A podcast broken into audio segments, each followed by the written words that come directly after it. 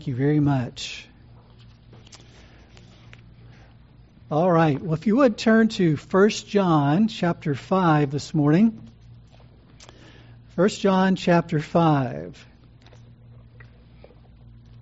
We've spent this year, in a sense, talking about how to be prepared for the future. And it's the Word of God and the truth of God that prepares us for whatever is to come whether it's in the next five minutes, the next five months, the next five years, or whatever it may be.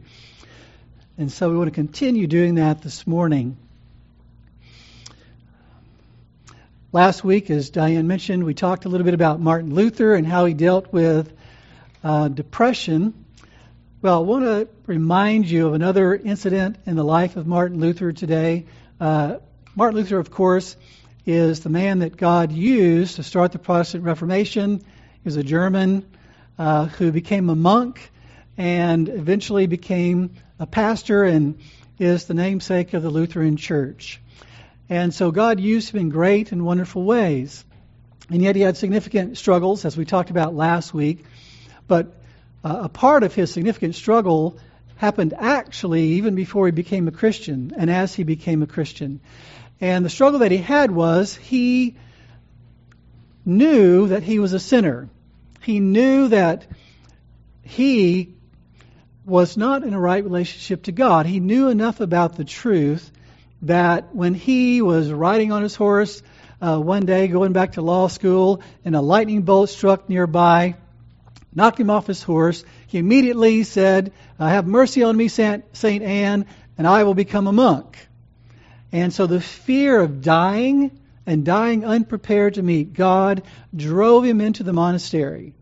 And as a result of being in the monastery, he, he says, I didn't give attention to what he would say is women, money, or possessions. He said, the only thing that I focused on was that my heart trembled and fidgeted about whether God would bestow his grace on me. And so he began to focus entirely on appeasing God by doing good works. And yet, the longer he did that, the harder he tried, the more he realized that he could never satisfy God simply by doing things on his own. He would spend hours and hours in the confessional trying to confess every possible sin that he could imagine. And the priest would say, Martin Luther, you're just uh, looking for little things to pick on. You're just trying to get out of work by staying in the confessional because he'd spent so long trying to confess every possible sin. And he would beat himself. And he would do all kinds of things to try to earn himself favor with God. And yet he would read his Bible. And the way he would read his Bible, he would believe that the gospel, as he read it in Romans chapter 1, was saying that not only did the law condemn him, but the gospel also condemned him as well, because in the gospel you see the righteousness of God, and he understood the righteousness of God to be God's righteous judgment on sinners. So that Jesus came to reveal God's righteous judgment on sinners, which the law had already revealed to some degree. And he said this at one point He said, I did not love, yes, I hated the righteous God who punishes sinners he was very, very clear that on the one hand, he knew he was a sinner, and, and in a way, he wanted to be right with God, but the God he saw was a God he hated. And yet he said, I kept going back to Romans chapter 1, trying to understand what Paul was talking about there. And he said, all of a sudden, God opened his eyes to see a different side of the Bible the grace and mercy of God. And he realized that what the gospel really was about wasn't about the righteous God punishing sinners like the law declared, but it was truly good news. It was about how God justifies the ungodly simply through faith in the righteousness of Christ, in the death of Christ, so that those who are righteous by faith will live, will have eternal life. And he said it was at that point that he went from hating to loving. From hating what the Scripture had to say about God to loving what the Scripture had to say about God. And the reality is, the Bible says there's only two categories of people those who hate God and those who love God. Now, that's a hard truth because we tend to think that there are those on one extreme that really hate God and those on the other extreme who really love God, and a lot of people are in between. The Bible says it's much more black and white than that. And so, what we really need to think about is what does it mean to love God? What, what is really going on there? What was the movement that Martin Luther made from hating God to loving God? In what sense uh, was he in that category of hating God? In what sense was he, at, by the grace of God, put into the category of loving God? But it all began with the gospel. Um, and that's why we see, it says in Romans 5, but God demonstrates his own love toward us, and that while we were yet sinners, Christ died for us. In a sense, he had to come to see the love of God before he could begin to love God. He had to come to see the love of God expressed in the gospel, in Christ dying for sinners before he would be transformed into a lover of God. And that's the whole basis for what we've been talking about for several weeks now, what it says in 1 John 4 we have come to know and have believed the love which God has for us.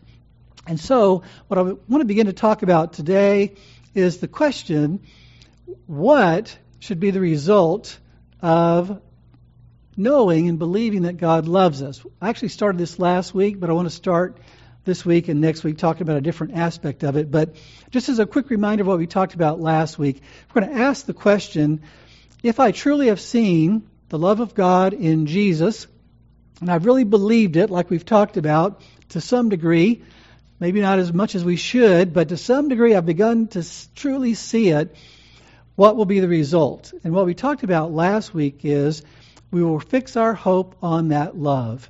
If we see it, then we will be moved to fix our hope upon it. And the idea is if God has loved me in Jesus, then it moves me to trust Him to love me in the next moment, in the next month, in the next year, in the next millennium. That if I see that He's loved me in Jesus 2,000 years ago, then, I, then I'm moved to trust Him to love me tomorrow and in the following days. And it's very important that we have what you would call a fixed point of reference like that. Um, I've told you before about a, a, talk that a guy named Frank Peretti has done. He's the one uh, who wrote the book This Present Darkness. He was a pastor. Um, he he made this presentation at one of these uh, conservative Christian um, conferences one time, and he talks about the idea of imagine uh, if I were in a dark room. It's completely pitch dark. I can see nothing. And he says, uh, just imagine me groping around trying to figure out what's in this room, who's in this room, uh, trying to get my bearing, but it's a room that has no corners. It's round and it's huge, and I can't even reach the side. He said, but eventually, imagine me finding a chair in the room. And I would sit in that chair and I would be able to say, you know what? I don't know about anything else in this room, but I know one thing. I'm in this chair. And he would say, I can begin to explore the room from this chair. And I can just kind of walk my way out and just make sure I don't leave the chair. Or I can, you know, count my steps and get back to the chair. And I can do all kinds of things that revolves around the chair. And I can explore this dark room that I don't really understand what's in it and what's going on in it. And basically, he's using this illustration to talk about the need for a fixed point of reference. And at one point, he picks up the chair and he walks off with it. And everybody laughs because they immediately know there's a problem. You've just picked up and carried with you the fixed point of reference that gave you a sense of where you were in the room. Now, in his talk, what he's talking about is the, the loss of a moral standard, the loss of the concept of God in our society, in our culture. He says once you remove God from a culture, then you remove any objective standard of morality that's outside of us. Therefore, you do not have a fixed point of reference for your actions and for understanding life. And it's just like people are saying, I've got my my uh, fixed point of reference, and I'm carrying it with me. And everybody else has their own fixed point of reference, so to speak. But there really is no fixed point of reference, and some people just deny that there ever could be. There's no God. There's no transcendent truth. There's no right and wrong. Everybody does what is right in their own eyes. He gave that talk, I think, um, many, many years ago, but it's very fitting for where we are today in our country. It's a good illustration of where we are today because we've abandoned the idea of God, we've abandoned the idea of an objective uh, standard of right and wrong. We're all walking around with our own chairs saying, This is my fixed point of reference, making up our own idea of, of what to do or what not to do, or what to be or what not to be. And in that talk, he says, when you don't have a fixed point of reference that, that is both outside of you and does not move, three things happen. It creates confusion, it creates contradictory thinking, and it moves you toward tyranny. So what we have in our society today confusion, contradictory thinking, and a movement toward political tyranny. It's amazing how appropriate what he talked about is to our own day and time. But you, he goes on to talk about the fact that we as Christians are called to embrace a, the fixed point of reference that, that is the Word of God, God, the gospel. And he says, from that position, we can love those who have no fixed point of reference. We can love like Jesus. If we know that the fixed point of reference for our lives is the love of God has been shown to us in Jesus, I can begin loving people like Jesus because that's my fixed point of reference.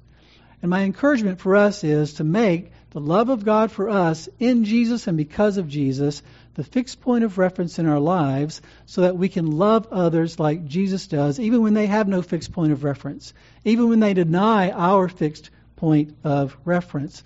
And that's what we talked about last week when it says in Psalm 33 Behold, the eye of the Lord is on those who fear him, on those who hope for his loving kindness. Believing that this next minute God's going to love me. Five years from now, God's going to be loving me. A million years from now, God's going to be loving me. We have our hope set on his loving kindness. Psalm 42 says, The Lord will command his loving kindness in the daytime. He will be continually commanding only that which will be an expression of his love for me. And that's why, again, as we talked about Psalm 42, why are you in despair, O my soul? And why have you become disturbed within me? Hope in God, for I shall yet praise him, the help of my countenance and my God. And so the first movement that we need to make once we've come to believe the love of God for us in Jesus is to fight to keep our hope fixed on the love of God for us in Jesus. And not to be moved away from that. Not to uh, be disoriented, confused, have contradictory thinking, uh, and all those things in our own hearts and lives because we've moved away from that. But secondly, uh, and this is what we want to talk about for the next uh, few weeks, is we love if we've come to believe the love of God for us, the result of that should not only be that we have a hope in God's love, but we begin to love in a way that's unique to Christians. It says in 1 John 4:19, "We love because he first loved us." All we've talked about with regard to God loving us and our putting our hope in God's love for us is foundational to loving in the way that we need to love. Now, what's interesting is that in our society, because of many, many years of people preaching to everyone indiscriminately, God loves you unconditionally, there are plenty of people who would say, I've heard that God loves me unconditionally, He will always love me, and that sort of thing. And they will come to a conclusion like this Because God loves me unconditionally, then he accepts me just as I am, and I don't have to be concerned about how I live or what I love or where my faith and hope lie. There are some who are not changed by the knowledge that God loves them. They've heard this idea that God loves them unconditionally, and the result has been they are not moved to love God, they're not moved to love others. They feel just free to live the way they want to live. It's almost like by telling them that and hearing that, they have no fixed point of reference. They're just going to live whatever way they want to. And that is not believing the love of God. That's actually an expression of unbelief. If I say I know God loves me and it doesn't change me, I do not know the love of God. I do not really believe in the love of God because if I did, I would realize the best thing I can do is love that God in return. The best thing I can do is to listen to that God who loves me. The best thing I can do is to seek to please that God who loves me. If I really see that and believe that. And so um, I've entitled this series Love the Love, which may sound a little strange, but it's really at the heart of what we're talking about when we're talking about what it means to love because we've been loved. And it means this if God is love, then to say we are to love God means I am to love the love, or I'm to love love, who is God. If if the Bible says that the law of God is the way we know what love looks like, then to love the law of God is to love love. And then finally, if the Bible says that we are to love kindness, that word kindness in Micah 6 8 is could also be translated love or loving kindness. If we're to love love, as it says in Micah 6 8, then that's we're to love loving like God loves. That's the whole idea. And so that's what we're going to try to unpack um, as we go through this. But if you look at 1 John 5 1 through 4, all three of those things the idea of loving God, the idea of loving God's commandments or loving uh, His law is found in this passage. And also the idea of loving like God loves is found in this passage. And so it's going to be sort of the base passage from which we look at other passages. But it says in 1 John 5, verse 1 Whoever believes that Jesus is the Christ is born of God. And whoever loves the Father loves the child born of him. By this we know that we love the children of God, when we love God and observe his commandments. For this is the love of God, that we keep his commandments, and his commandments are not burdensome. For whatever is born of God overcomes the world. And this is the victory that has overcome the world, our faith. So there's a lot in there that we want to unpack. But today, with the time that I have left, I want to talk about the first thing loving the God who is love. Now, C.S. Lewis said two things that are interesting. One thing he said was, on the whole, God's love for us is a much safer subject to think about than our love for Him.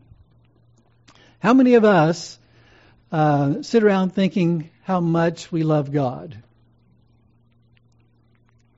We're m- much more likely to spend time thinking about how, mu- how much God loves us because that is a much safer subject. And that's what he's talking about. It's much more comfortable to think about how much God loves me as opposed to honestly looking at how much I love God.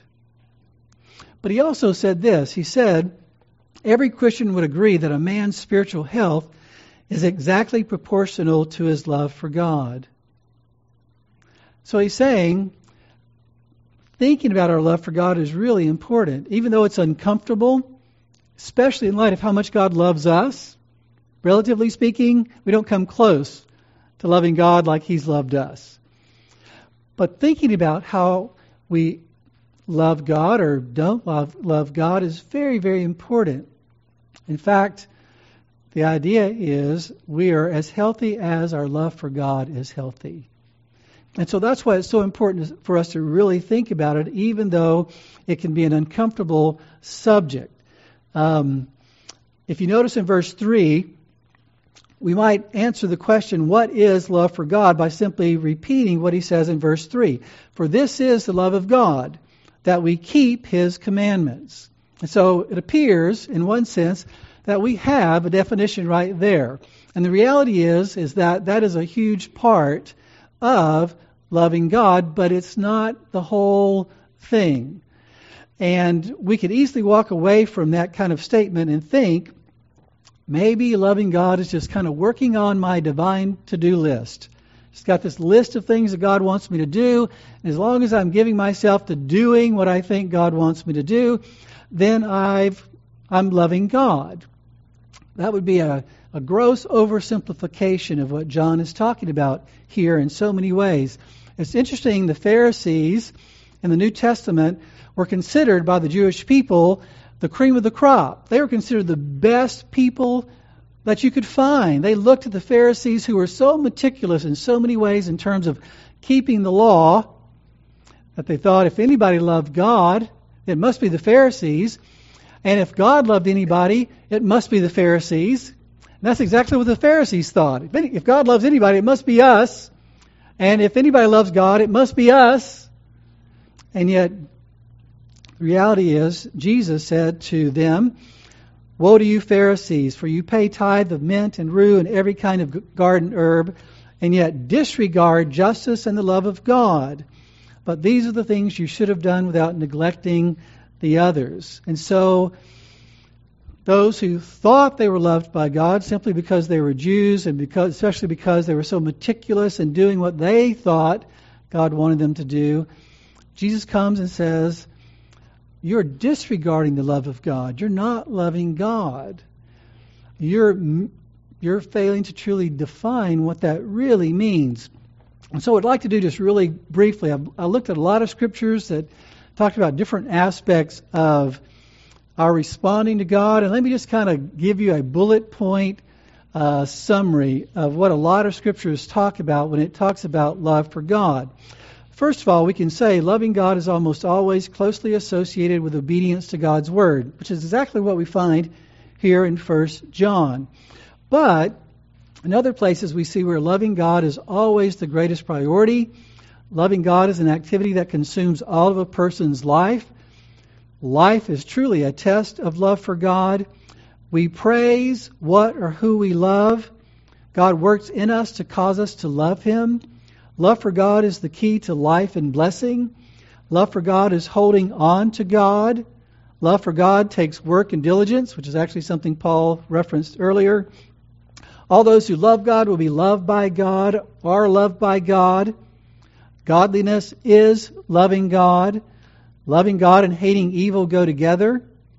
Hypocrites follow closely the law but do not love God and man, which is a reference to uh, what we saw just then about the Pharisees. You can't love God and love money. You can't love God and reject Jesus.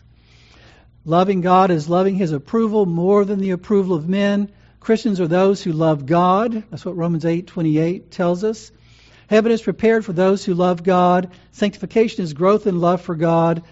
Loving pleasure inappropriately can replace love for God. Loving God and loving people go together. Indeed, we must love God in order to love people. Loving God is preferring Him above all others. Loving God is valuing Him above all others. Now, why did I take the time to go through that long list so quickly? Because I want you to understand the Bible talks about loving God in a multifaceted way. It doesn't just come right out and say over and over again, I, let me just remind you, this is love for God. But love for God is talked about in the scriptures all over the place in all kinds of ways. And yet, it's very important for us to try to to get a handle on what that really means. For years, I've wrestled with what does it really mean to love God?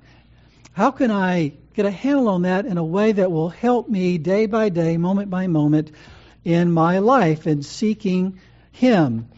And so, one way to approach that question in terms of how do we summarize all the kinds of facets of loving God that we just talked about one way is to think in terms of what does it mean to love another person?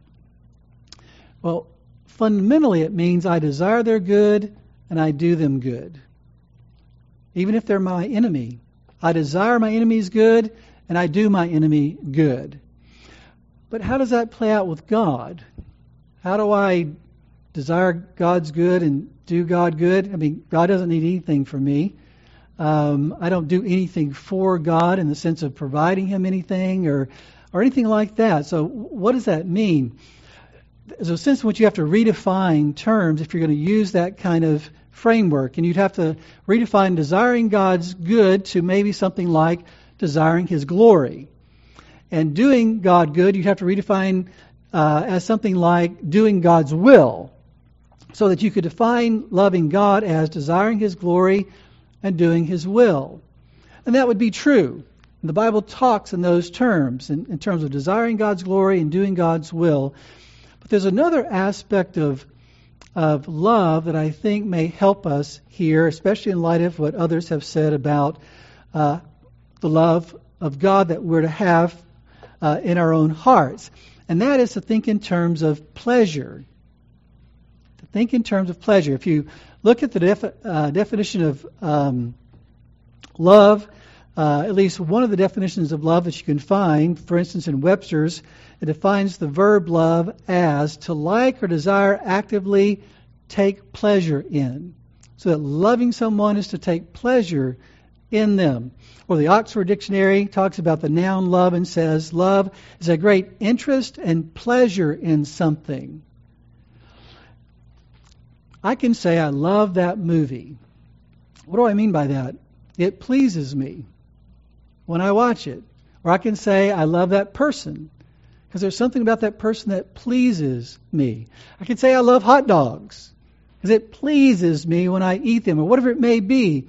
Many, many times, one of the, the common threads with regard to love, as we often speak of it, is pleasure and how it pleases us.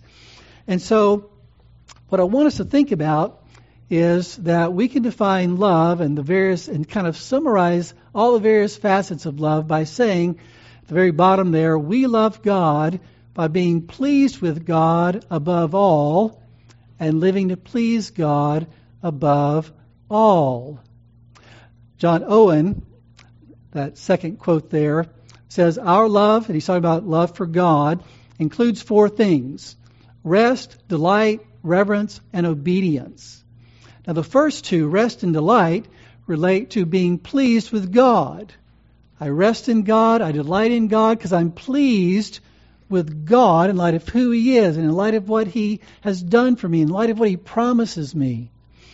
And then the idea of reverence and obedience is the idea of living to please God. I honor Him and I seek to obey Him because I want to please Him. I want to respond to Him as I should. Then the first quote there, Augustine said, He pleases God whom God pleases. What does that mean? Well, it could mean a couple things. It could mean that the person who is pleased with God lives to please God, or the person who is pleased with God is pleased God is pleased with him. And I think it's both. God is pleased with us when we are pleased with him. God is pleased with us as we seek to please him in our lives. John Piper has said, uh, This is the essence of what it means to love God, to be satisfied in him. To be satisfied in Him, to be pleased with Him. And our obedience and our prayers and our thanksgiving and our living flow out of a kind of satisfaction and pleasure in God. That's why simply to say, uh, this is the love of God, that we keep His commandments, has to be enlarged, and the Scripture does that for us. To say it includes or it's motivated by a pleasure in God, that we seek to please God not simply because we have to, not simply because we're trying to earn our salvation, or escape hell or anything like that, but because we're actually pleased with God. And we know that pleasing Him is the right response in our lives. You may remember the, um, the quote from C.S. Lewis where he talks about how we're too easily pleased. Just thinking a little bit more about the whole idea of what I'm pleased with or what you're pleased with. Again, he said, It would seem that our Lord finds our desires not too strong, but too weak. We are half hearted creatures, fooling about with drink and sex and ambition, when infinite joy is offered us, like an ignorant child who wants to go on making mud pies in a slum because he can't, cannot imagine what is meant by the offer of a holiday at the sea. We are far too easily pleased. So obviously, he's saying that our choices have something to do with what pleases us. And whether or not we actually live to please God has something to do with whether or not we're pleased with God. Now, Martin Luther asked the question essentially Is God pleased with me? and how can God be pleased with me? And he tried to earn God's favor, earn God's pleasure, until he realized that God had provided a way for him to be reconciled to him in the Lord Jesus. Unfortunately, many people never ask the question, Is God pleased with me? They just live their lives um, basically just pursuing what pleases them, and they never ask the question, Is God pleased with me? But many people also never ask the question, Am I pleased with God? Am I pleased with God? Because that's what C.S. Lewis is really highlighting is that we have to ask ourselves, Am I far too easily pleased with something less than God Himself? Am I pleased with all these other things and content without God. If you go through the scriptures and you look at how the Bible talks about our relationship with God, it talks in all kinds of ways. It talks about being pleased with God or pleasing God or having God as our portion or seeking God or knowing God. Seeking God is what um, Paul mentioned earlier. It talks about seeing God, praising God, desiring God, um, seeing God as good, taking refuge in God, being devoted to God, being in the house of the Lord forever, being satisfied with God, sacrificing for God, and all those kinds of things. But let me just point out a few verses that talk about both being pleased with God and living to please God. It's interesting in Job 34, verse 9, Elihu, who is not one of the three friends that God condemns at the end of the book, but is uh, person who steps in to uh, evidently um, provide a bridge between the, the bad counsel of Job's friends and God's uh, looming rebuke of Job. He says, Job has said, It profits a man nothing when he is pleased with God. So he's saying Job was a man who was pleased with God. God brought suffering into his life, and he began to doubt God. And he began to be tempted to say, it's worthless to be pleased with God. And so Elihu rebukes Job for saying, or, being even tempted to say, that it's not profitable to be pleased with God, when the truth is just the opposite. In Psalm 27, it says, One thing I have asked from the Lord, that I shall seek, that I may dwell in the house of the Lord all the days of my life, to behold the beauty of the Lord and to meditate in his temple. That's an expression of being pleased with God. Psalm 34 8 says, O taste and see that the Lord is good. How blessed is the man who takes refuge in him. Psalm 42 As the deer pants for the water brooks, so my soul pants for you, O God. My soul thirsts for God, for the living God. When shall I come and appear before God? Psalm 43 Then I will go to the altar of God, to God my exceeding joy. And upon the lyre I shall praise you, O God, my God. Psalm 16:11 you will make known to me the path of life. In your presence is fullness of joy. In your right hand there are pleasures forever, which says, I am pleased with you, O God, because every pleasure is found in you. Everything that will truly satisfy me is found in you. I am pleased with you. It also says in Psalm 73 Whom have I in heaven but you? And besides you, I desire nothing on earth. My flesh and my heart may fail, but God is the strength of my heart and my portion forever. For behold, those who are far from you will perish. You have destroyed all those who are unfaithful to you. But as for me, the nearness of God is my good. I have made the Lord God my refuge, that I might tell of all your works. The idea that God is our portion, that God is our refuge, that really have nothing good apart from God, that is the idea that I am pleased with God. In Psalm 17, the psalmist says, From men with your hand, O Lord, from men of the world, whose portion is in this life, and whose belly you fill with treasure. They are satisfied with children, and leave their abundance to their babes. As for me, I shall behold your face in righteousness. I will be satisfied with your likeness when I awake.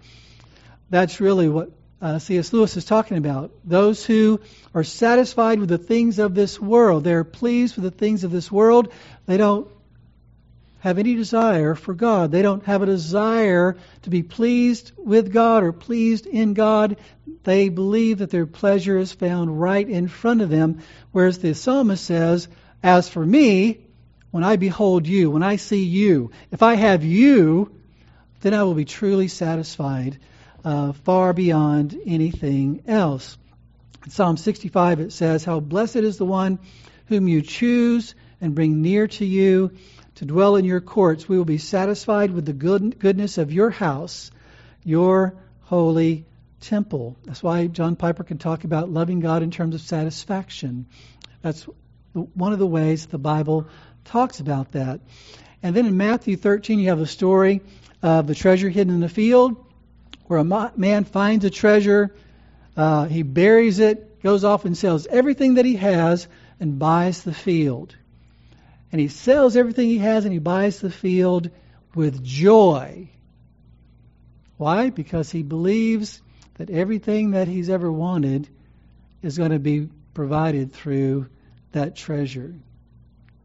That's what it means to be pleased with God. That everything I ever wanted, Everything I ever needed, I have found in God.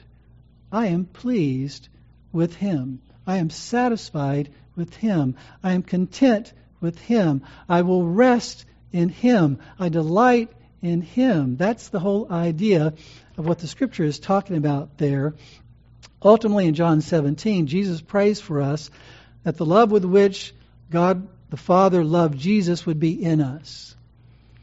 That's God's ultimate purpose for us is that we would not only be like Christ, but we would love Christ just like God the Father does. We will tre- we would treasure Him, value Him, be pleased with Him, just like the Father is pleased with Jesus. That that would be our heart as well. On the other side, you've got the scriptures that talk about pleasing God. In Hebrews 11, it says, By faith Enoch was taken up so that he would not see death. And he was not found because God took him up. For he obtained the witness that before his being taken up, he was pleasing to God. And without faith, it is impossible to please him. For he who comes to God must believe that he is, and that he is a rewarder of those who seek him. How does God reward those who seek him? With God. He doesn't give you something different. If you seek God, what does He give you? He gives you God.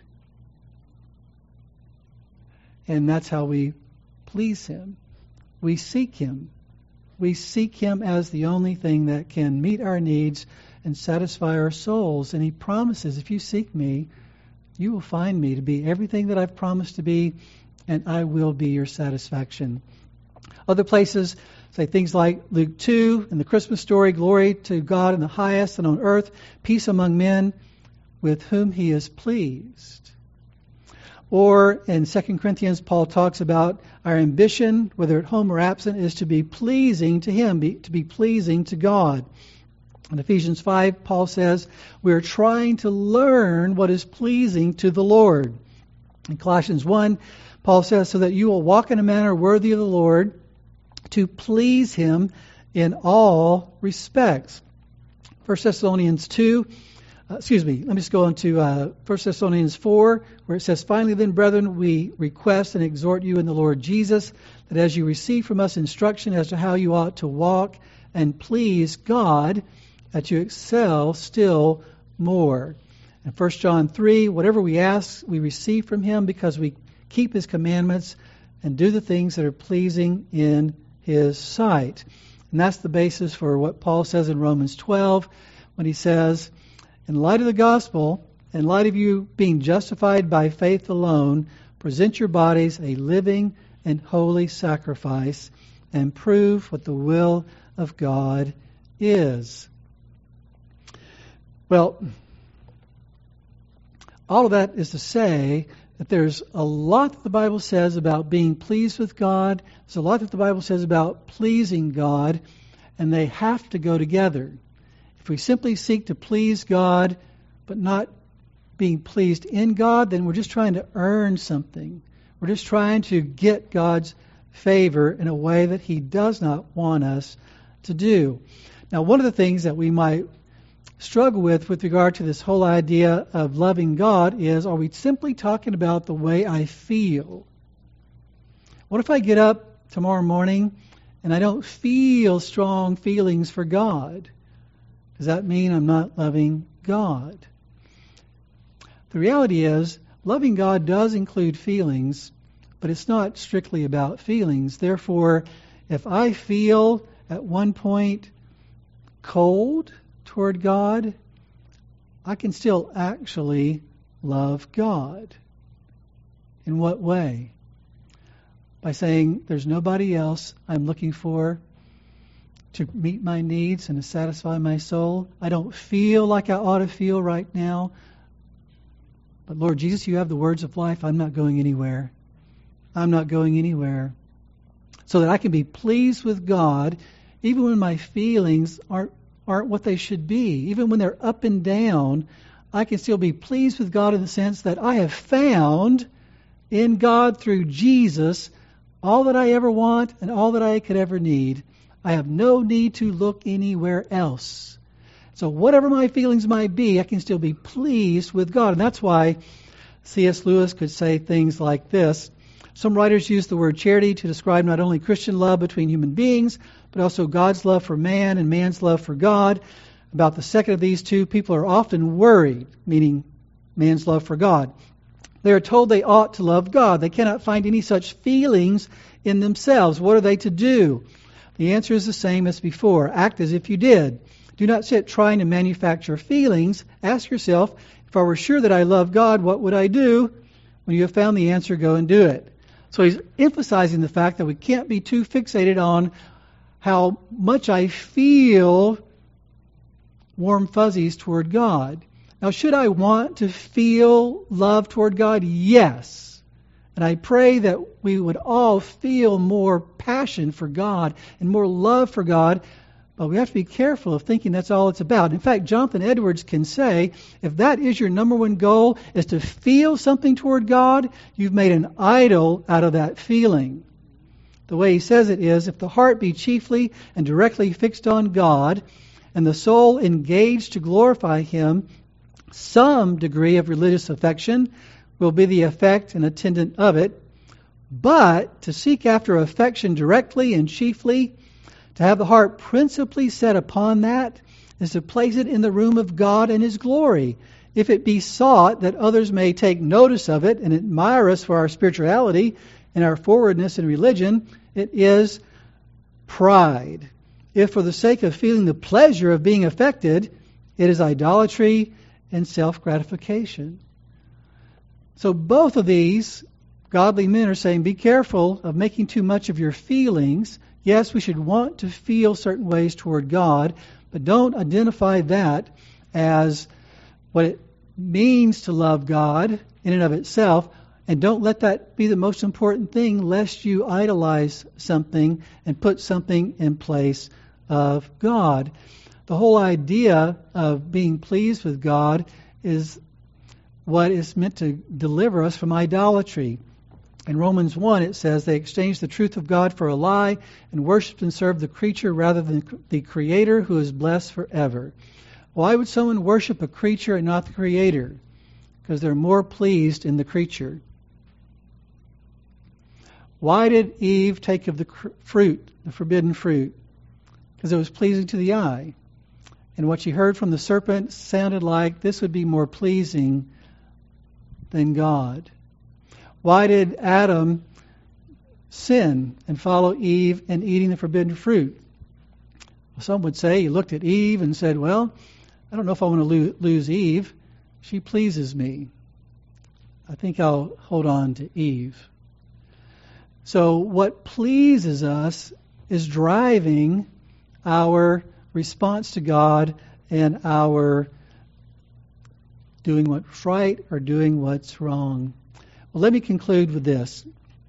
George Mueller, uh, he was a godly pastor in the 1800s. You may remember he had uh, several orphanages, and he wanted people to know that God answered prayer, and that's why he would never tell anybody about the needs of the orphanages. He would just pray. And God would show up with milk and food and provision for the orphanages over and over and over again. But at one point, his dear wife died. And um, he had to deal with the loss of his wife. And he says one of the last things that he shared with his wife was the scripture The Lord God is a sun and shield. The Lord will give grace and glory. No good thing will he withhold from those that walk uprightly. And he argued to himself and even with his wife, he said, We know that by God's grace we trust in Jesus and that we seek to please God. Therefore, if it's God's will and it would be good for you to be healed, you will be. He said it wasn't God's will. And he realized it must have been a good thing for God to take her own home. It must have been good for me. And what he says is if she is not restored again, then it would not be a good thing for me, as I just said. And he says, And so my heart was at rest. I was satisfied with God. And all this springs, as I have often said before, from taking God at His word, believing what He says. If God is sovereign over all of our lives, including the death of our loved ones, including what happens from day to day, then there's a real question that always arises in every hard situation Am I satisfied with God? Or, like Job, do I wrestle with whether or not it's profitable to be pleased with God? Am I pleased with God? Am I pleased with His orchestration of my life? Am I pleased with what He's promised me? Am I pleased with just resting in Him? Next week, we'll talk again about the idea that we love God by being pleased with God above all and living to please God above all. But where does it all begin? And that's what we're about to celebrate in the Lord's Supper. We must begin by turning from sin and trusting in the only one who ever perfectly was pleased with God and who perfectly lived to please God. Because the reality is, we will never wake up one day and say, I think I'm as pleased with God as I could ever be. Or I am I'm living to please God as much as I ever could. We will never wake up that way in this world. We will always see our lack of being pleased with God. We will always see our lack of living to please God as we should. But there will be a real pleasure in God. And there will be a real pursuit of pleasing God as imperfect as it may be. But our hope is not in our being pleased in God. Our hope is not in our living to please God. Our hope is in Jesus, who perfectly loved, enjoyed, was satisfied in God, and lived to please God. Let's pray. Let me just ask you to consider as we wrap up and prepare for the Lord's Supper are you pleased with God? Are you living to please God? And most importantly, is your faith in Jesus who was perfectly pleased with God and who perfectly lived to please God.